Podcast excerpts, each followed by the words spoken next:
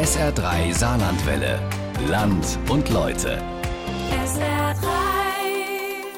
Was für Menschen ohne Behinderung ganz selbstverständlich zu ihrem Leben dazugehört, das ist für Menschen mit einer Behinderung oft nicht so ohne weiteres möglich. Ihnen wird oftmals die Fähigkeit abgesprochen, für sich selbst zu entscheiden, wenn es um Sachen Sex geht. Manchmal wird auch überhaupt verneint, dass sie überhaupt sexuelle Bedürfnisse haben oder leben dürfen. Menschen mit Behinderung steht aber ein gleichberechtigtes, selbstbestimmtes Leben zu. Unser Land und Leute von SH3-Reporterin Isabel Schäfer zeigt, warum für Menschen mit Behinderung in sexueller Hinsicht eine echte Teilhabe oft gar nicht möglich ist. Unser Umgang mit behinderten Menschen ist verkrampft. Der mit ihrer Sexualität noch viel verkrampfter. Von ihren Perspektiven, ihren Lebensrealitäten wissen wir oftmals nur wenig. Dinge wie Sexualität, Liebe und Partnerschaft sind für uns ganz selbstverständlich.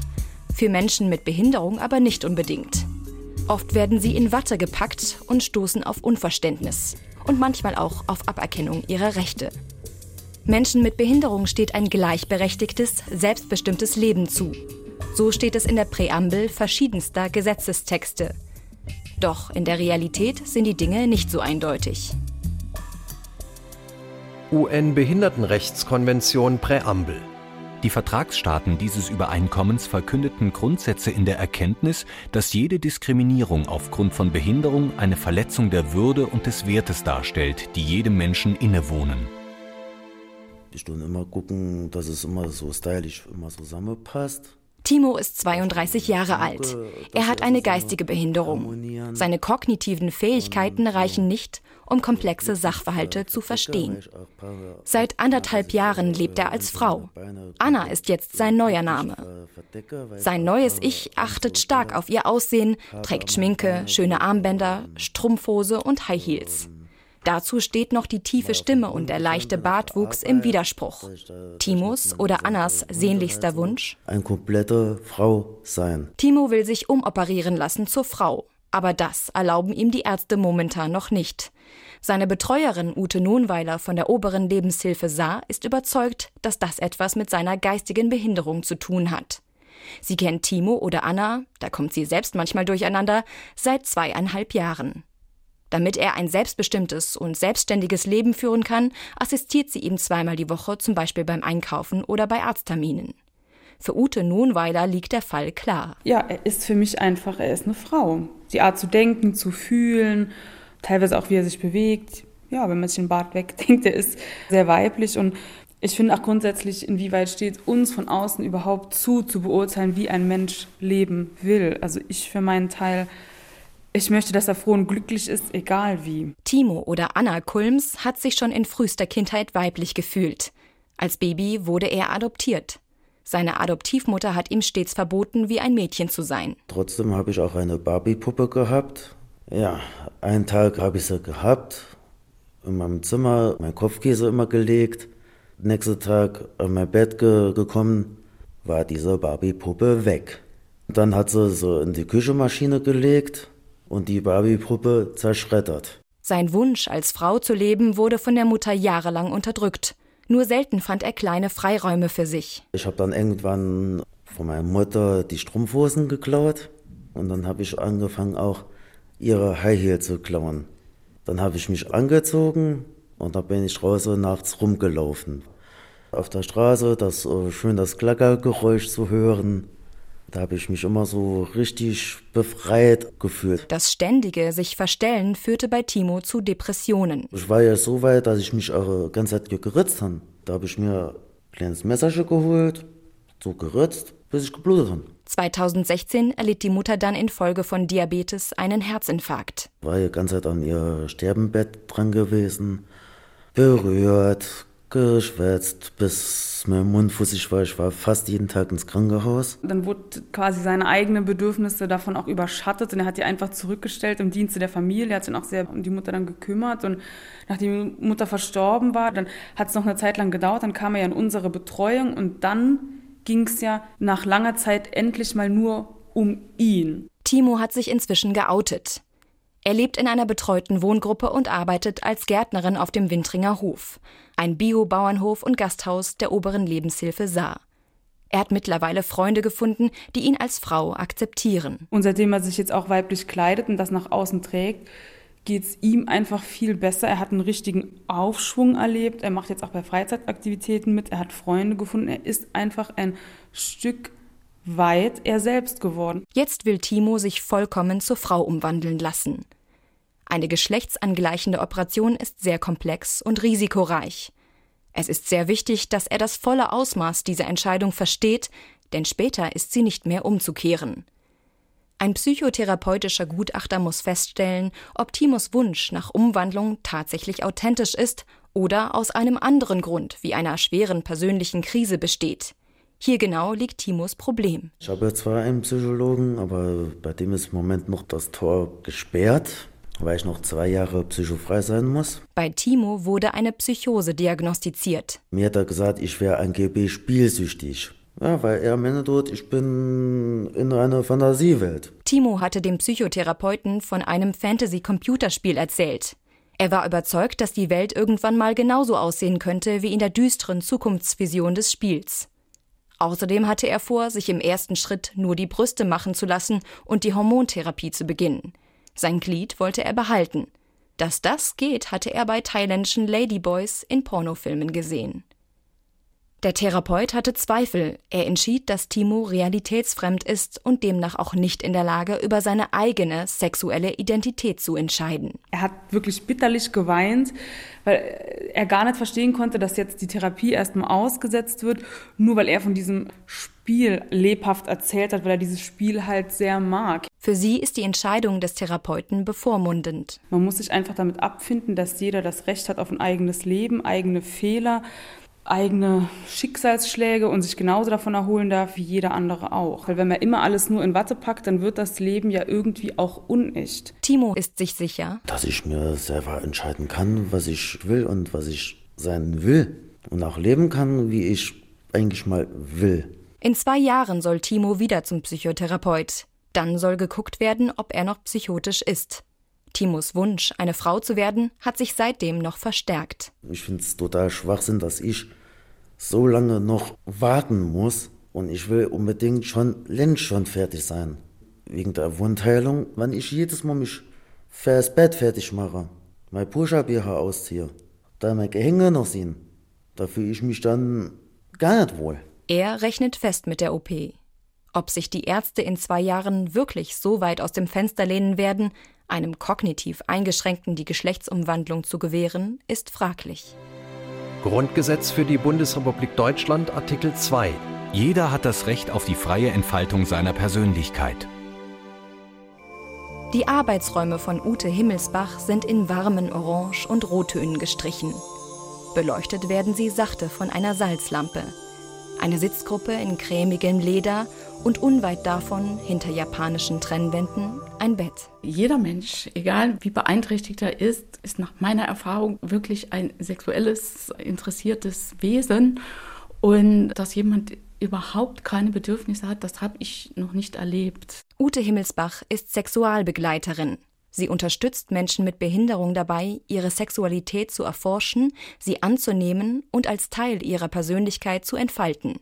Dazu bietet sie ihnen einen geschützten Raum. Meistens geht es ja darum, überhaupt erstmal die eigene sinnliche Empfindung überhaupt zu erfahren und sie darin zu unterstützen, ihren Weg zu gehen. Wenn das möglich ist, sich ab einem gewissen Punkt wieder von mir auch zu lösen, weitere Erfahrungen zu sammeln, vielleicht in Beziehungen zu gehen. Jeder Mensch, jede Behinderung fordert von ihr eine individuelle Vorgehensweise. Stark Körperbehinderte haben zum Beispiel kaum die Möglichkeit, ihr Begehren selbstbestimmt zu leben. Wenn ich zum Beispiel meine Gliedmaßen nicht mehr bewegen kann oder nur noch ganz eingeschränkt, dann kann ich noch nicht mal mich selber berühren. Diese Menschen fühlen oft alles, aber sie können nicht einfach mal ihren Körper erforschen. Sie brauchen eine helfende oder unterstützende Person dafür. Ich kann eine Hand führen oder wenn es um eine Gegenseitigkeit geht, kann man sich mal umarmen. So fängt es ja meistens an. Sehr zart, sehr vorsichtig. Auch seelisch beeinträchtigte oder kognitiv eingeschränkte Menschen kommen zu Ute Himmelsbach. Entweder selbstständig oder sie werden zu ihr geschickt. Zum Beispiel, wenn sie verhaltensauffällig geworden sind. Es kommt häufiger bei den jungen Männern auch vor, dass sie übergriffig werden, dass sie irgendwie Verhaltensweisen zeigen, die in der Öffentlichkeit anstößig wirken, aber die nicht per se so von denen gedacht sind. Bei der Körpertherapeutin können Sie Ihr Mann oder Frau sein entdecken, ohne dafür verurteilt zu werden. Ich finde das nicht negativ, wenn jetzt eine Erektion da ist, wenn jemand erregt ist. Nur der Rahmen ist halt wo. Ne? Wenn ich das im Schwimmbad habe, als junger Mann, werde ich unangenehm auffallen, weil der Rahmen da nicht passt. Aber hier in dem geschützten Rahmen ist es nicht negativ bewertet. Und ich glaube, das ist oft ein Schlüssel. Ist nicht das Verbot im Vordergrund und ich muss aufpassen und das darfst du nicht und schon wieder, sondern wir schauen, was geht. Und das zu spüren drunter gibt oft Ruhe. Bis eine solche Annäherung möglich ist, kann es manchmal Jahre dauern. Vertrauen braucht viel Zeit. Deswegen betreut Ute Himmelsbach auch nur eine Handvoll Menschen gleichzeitig.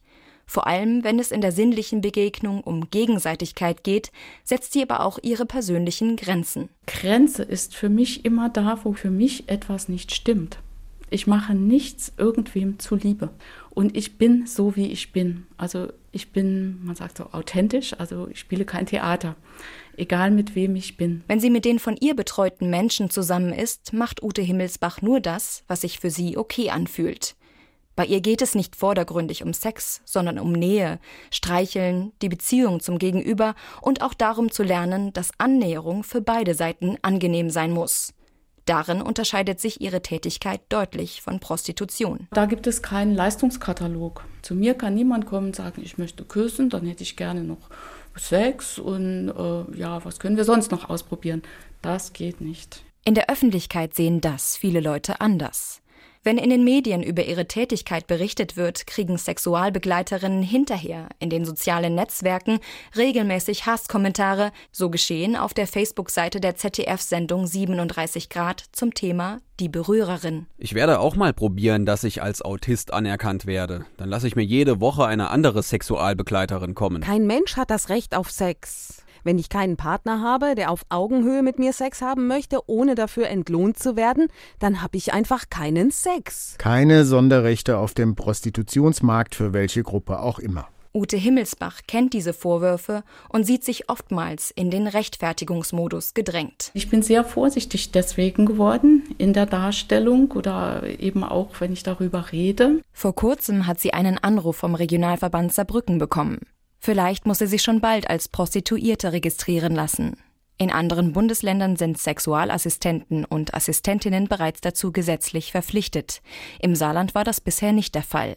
Weiterführen kann sie ihre Tätigkeit dann nicht, denn im Hauptberuf ist sie Sozialarbeiterin. Das wäre tragisch, findet sie, denn der Bedarf ist riesig. Bei mir kommen sehr viele Anfragen von Institutionen, auch von Einzelpersonen wo wirklich eine große, in Anführungszeichen, Not äh, oder ein großer Bedarf deutlich wird.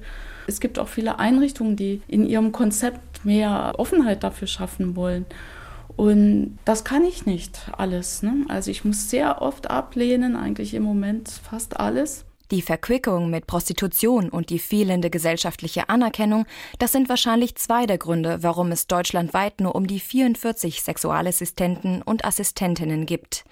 Im Saarland und Umgebung ist Ute Himmelsbach die einzige. Nachwuchs gibt es kaum. Schade, findet sie. Ich habe von vielen Menschen, denen ich jetzt im Laufe der letzten acht, fast neun Jahre begegnen durfte, auch viel lernen können, wie die mit ihrer Situation umgehen, auch wenn manchmal zum Beispiel gar nicht klar ist, wie lange sie noch da sein können und wie wertschätzend das oft ist, dem Leben gegenüber auch.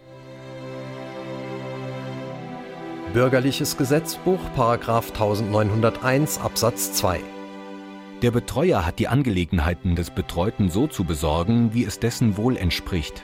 Zum Wohl des Betreuten gehört auch die Möglichkeit, im Rahmen seiner Fähigkeiten sein Leben nach seinen eigenen Wünschen und Vorstellungen zu gestalten.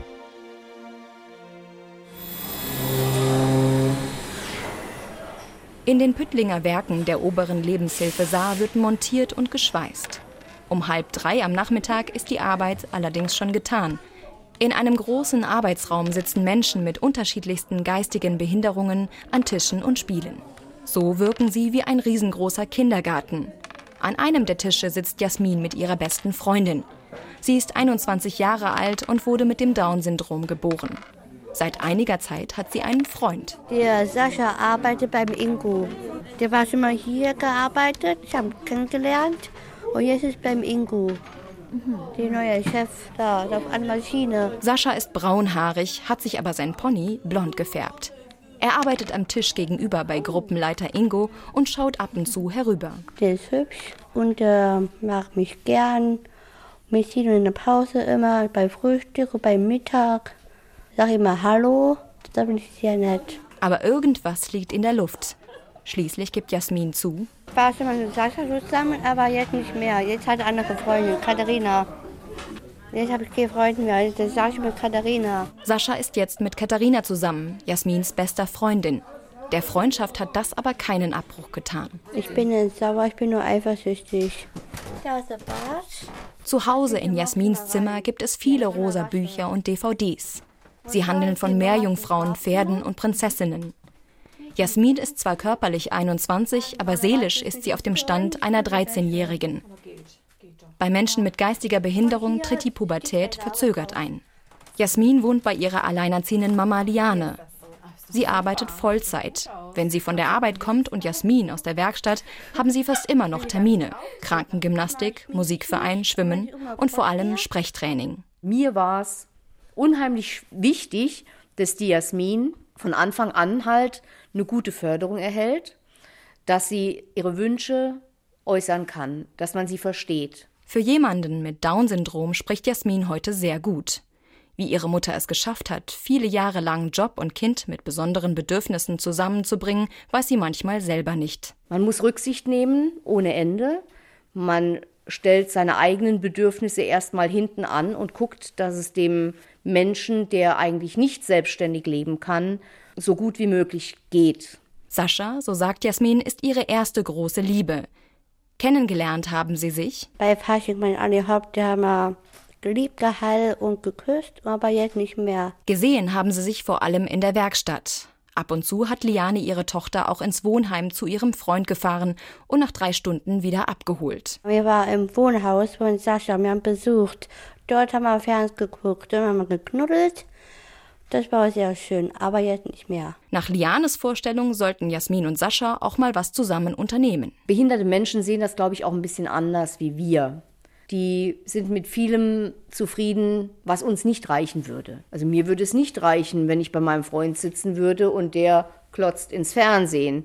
Ich würde auch mal wollen, dass er mit mir rausgeht, dass er mit mir mal Eis essen geht und nicht nur es nur verspricht und es nicht einhält. Wenn er immer nur sagt, ja, ja, vielleicht mal nächste Woche, dann war das für mich von Anfang an nicht unbedingt so ernst zu nehmen. Sascha schien der Verwaltungsangestellten nicht verlässlich. Ich habe auch versucht, ja diesen Kontakt irgendwo zu pflegen, indem ich zu dem jungen Mann gesagt habe, komm doch mal zu uns, ich würde dich gerne kennenlernen. Und da hatte ich auch so ein bisschen den Eindruck, dass das ein bisschen abschreckend ist. Sascha ist nie zu Jasmin nach Hause gekommen, um sich vorzustellen. Irgendwann hat Liane ihre Tochter auch nicht mehr zu Sascha ins Wohnheim gefahren. Daraufhin hat er Schluss gemacht. Und bei Jasmin ist der Liebeskummer groß. Nina Kobera vom Verein Miteinander Leben lernen sieht das gelassen. Sie betreut eine neue Workshop-Reihe für Menschen mit Handicap zum Thema Sexualität. Auch Jasmin nimmt an den Workshops teil. Diese Erfahrung muss sie halt auch machen, dass das eine einmalige Sache eventuell sein kann. Also ist das jetzt jemand, der das ernst meint oder ist es jetzt ein Spiel? Also ich will da auch gar nichts unbedingt vorgeben, sondern es ist etwas, was man lernen muss. Aber wie kann ich mit diesem Frust dann umgehen? Und dass man dann sich mal so überlegt, wie könnte ich denn rausfinden, dass es jemand zum Beispiel ernst mit mir meint? Zwischen Selbst- und Fremdbestimmung liegt oftmals nur ein schmaler Grat. Das ist Jasmins Mutter bewusst. Ich möchte nicht verwehren, einen Partner zu haben, absolut nicht. Das ist das Schönste, denke ich mal, was man haben kann. Ein Partner, auch für behinderte Menschen, auf den man sich verlassen kann. Aber natürlich muss man da auch die richtigen Voraussetzungen schaffen. Dass beide wirklich aneinander interessiert sind und ich habe da auch gar kein Problem, dass sie irgendwo übernachtet, wenn ich diesen Menschen gerne mal kennenlernen kann und ihn auch einschätzen kann. Und wenn ich auch weiß, dass er meiner Tochter gut tut, warum nicht? UN-Behindertenrechtskonvention Artikel 16 Absatz 3 zur Verhinderung jeder Form von Ausbeutung, Gewalt und Missbrauch stellen die Vertragsstaaten sicher, dass alle Einrichtungen und Programme, die für Menschen mit Behinderungen bestimmt sind, wirksam von unabhängigen Behörden überwacht werden.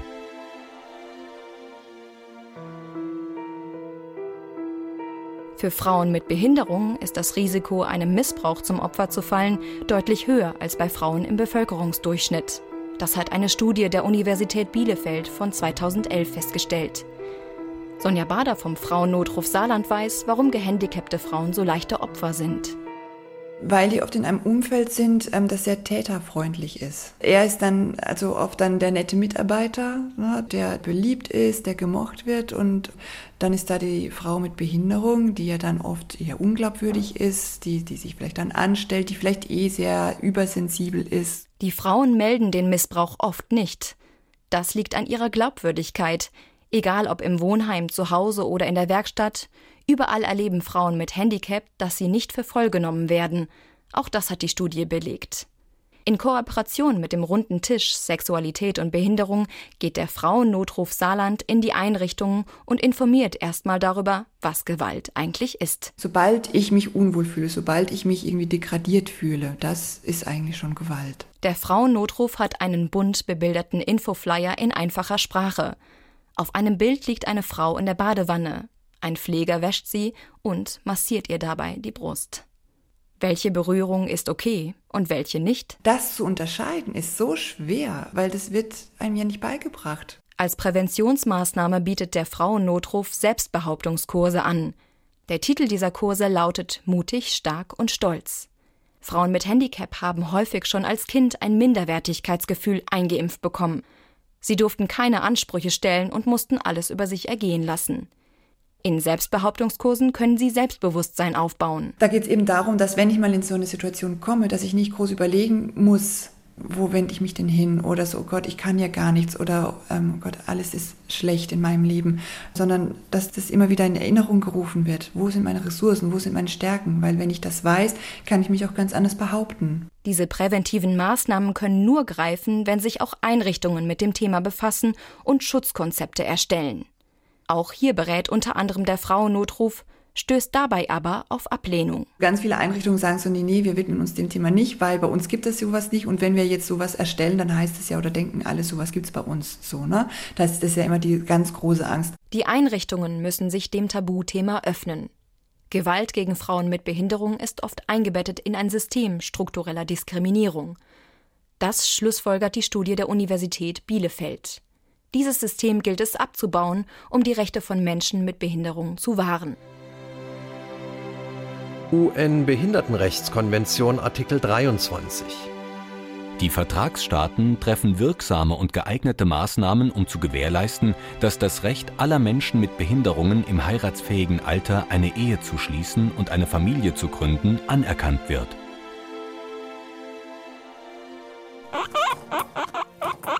Herr und Frau Jung sind beide geistig beeinträchtigt. Sie haben keine Kinder. Darum haben wir die Meerschweinchen als Ersatzkinder. Die Mit-30er haben es geschafft. Sie wohnen in einer gemeinsamen Wohnung, führen seit einigen Jahren eine glückliche Beziehung und sind mittlerweile verheiratet. Am Zusammensein genießen sie alles gemeinsam. Im Frühling geht's wieder los mit Fahrradfahren. Machen auch zusammen auch der Haushaltsferien. Auch zusammen kochen und halt zusammen Filme gucken. Ihre Beziehung ist nicht der Regelfall. Für Menschen mit Behinderung ist sowohl die Partnersuche als auch das Zusammenleben mit Herausforderungen gespickt. Das Geheimnis der Jungs? Sie hatten ein sehr gutes Unterstützungsangebot vom Landesverband der Lebenshilfe und der Lebenshilfe St. Wendel. Jadine Butz ist Sexualpädagogin. Sie hat das Paar über Jahre begleitet und weiß, warum es bei ihnen so gut klappt. Beide lieben sich natürlich sehr. Das ist ja schon mal die Grundvoraussetzung für eine Partnerschaft. Und äh, beide haben auch ein ganz großer Wille, Kompromisse einzugehen und an sich selbst zu arbeiten und auch den anderen so zu nehmen, wie er ist.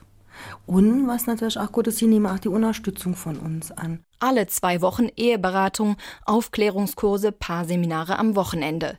Die zwei haben alles mitgemacht. Kennengelernt haben sie sich in einer betreuten Wohngruppe in der für das selbstständige Wohnen geübt wird. Dort hatten sie noch getrennte Apartments. Das war auch gut so, denn am Anfang gab es ein paar Probleme. Ja, wenn die Frau ein bisschen leise gesprochen hat, weil sie am Anfang gar nicht so geschwätzt hat viel. Frau Jung, die ihren Vornamen nicht nennen möchte, ist sehr ruhig, antwortet einsilbig. Für ihren jetzigen Mann war das schwer, auch weil sie mit ihm nicht darüber reden konnte, wenn sie mal Probleme mit ihm hatte. Er suchte Rat bei den Betreuern, jetzt klappt es viel besser. Weil ich halt ein bisschen versuche, einen hohen Ton zu schwätzen und reden wenn die war komplett ruhig. Ja, und da hat sie jetzt auch mal gesagt, wenn es ihr was stört an mich. Mittlerweile wohnen Herr und Frau Jung in einer eigenen Wohnung. Dreimal die Woche kommt noch jemand vorbei, der ihnen bei Alltagsaufgaben hilft. Frau Jung ist erleichtert, dass nicht immer jemand beteuert da ist, kann man selbstständig fortgehen kann. Das nächste große Ziel des Ehepaars ist eine Urlaubsreise im Sommer nach Griechenland. Dort fahren sie mit einer Agentur hin, die Reisen für Menschen mit Handicap ausrichtet. Kinder sind nicht in Planung. Nee, das wird nicht bei uns so gehen. Wir haben Angst, wenn die Kinder die Krankheiten kriegen, wie wir haben. Eigentlich, so weiß Janine Butz, haben Menschen mit Behinderungen nicht nur das Recht auf Sexualität, sondern auch auf Kinder, auf eine Familie zu gründen. In den meisten Fällen ist das aber schwer umsetzbar oder wird verhindert. Können sich zwei Menschen mit Behinderungen angemessen um Kinder kümmern? Janine Butz denkt, ja wenn das Unterstützungsangebot stimmt. Und da sehe ich dann natürlich auch wieder Handlungsbedarf für uns in der Behindertenhilfe, dass wir unser Hilfesystem weiterhin aufbauen und weiterhin spezifizieren auf unser Klientel, sodass wir es weitestgehend unterstützen können, auch gerade wenn es darum geht, selbstbestimmt leben zu können.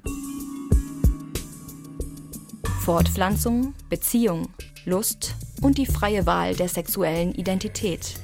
Auf all das haben Menschen mit Behinderung genau das gleiche Recht wie wir anderen. Auch wenn die Umsetzung Schwierigkeiten birgt. Es gibt keine behinderte Sexualität, nur einen behinderten Umgang damit.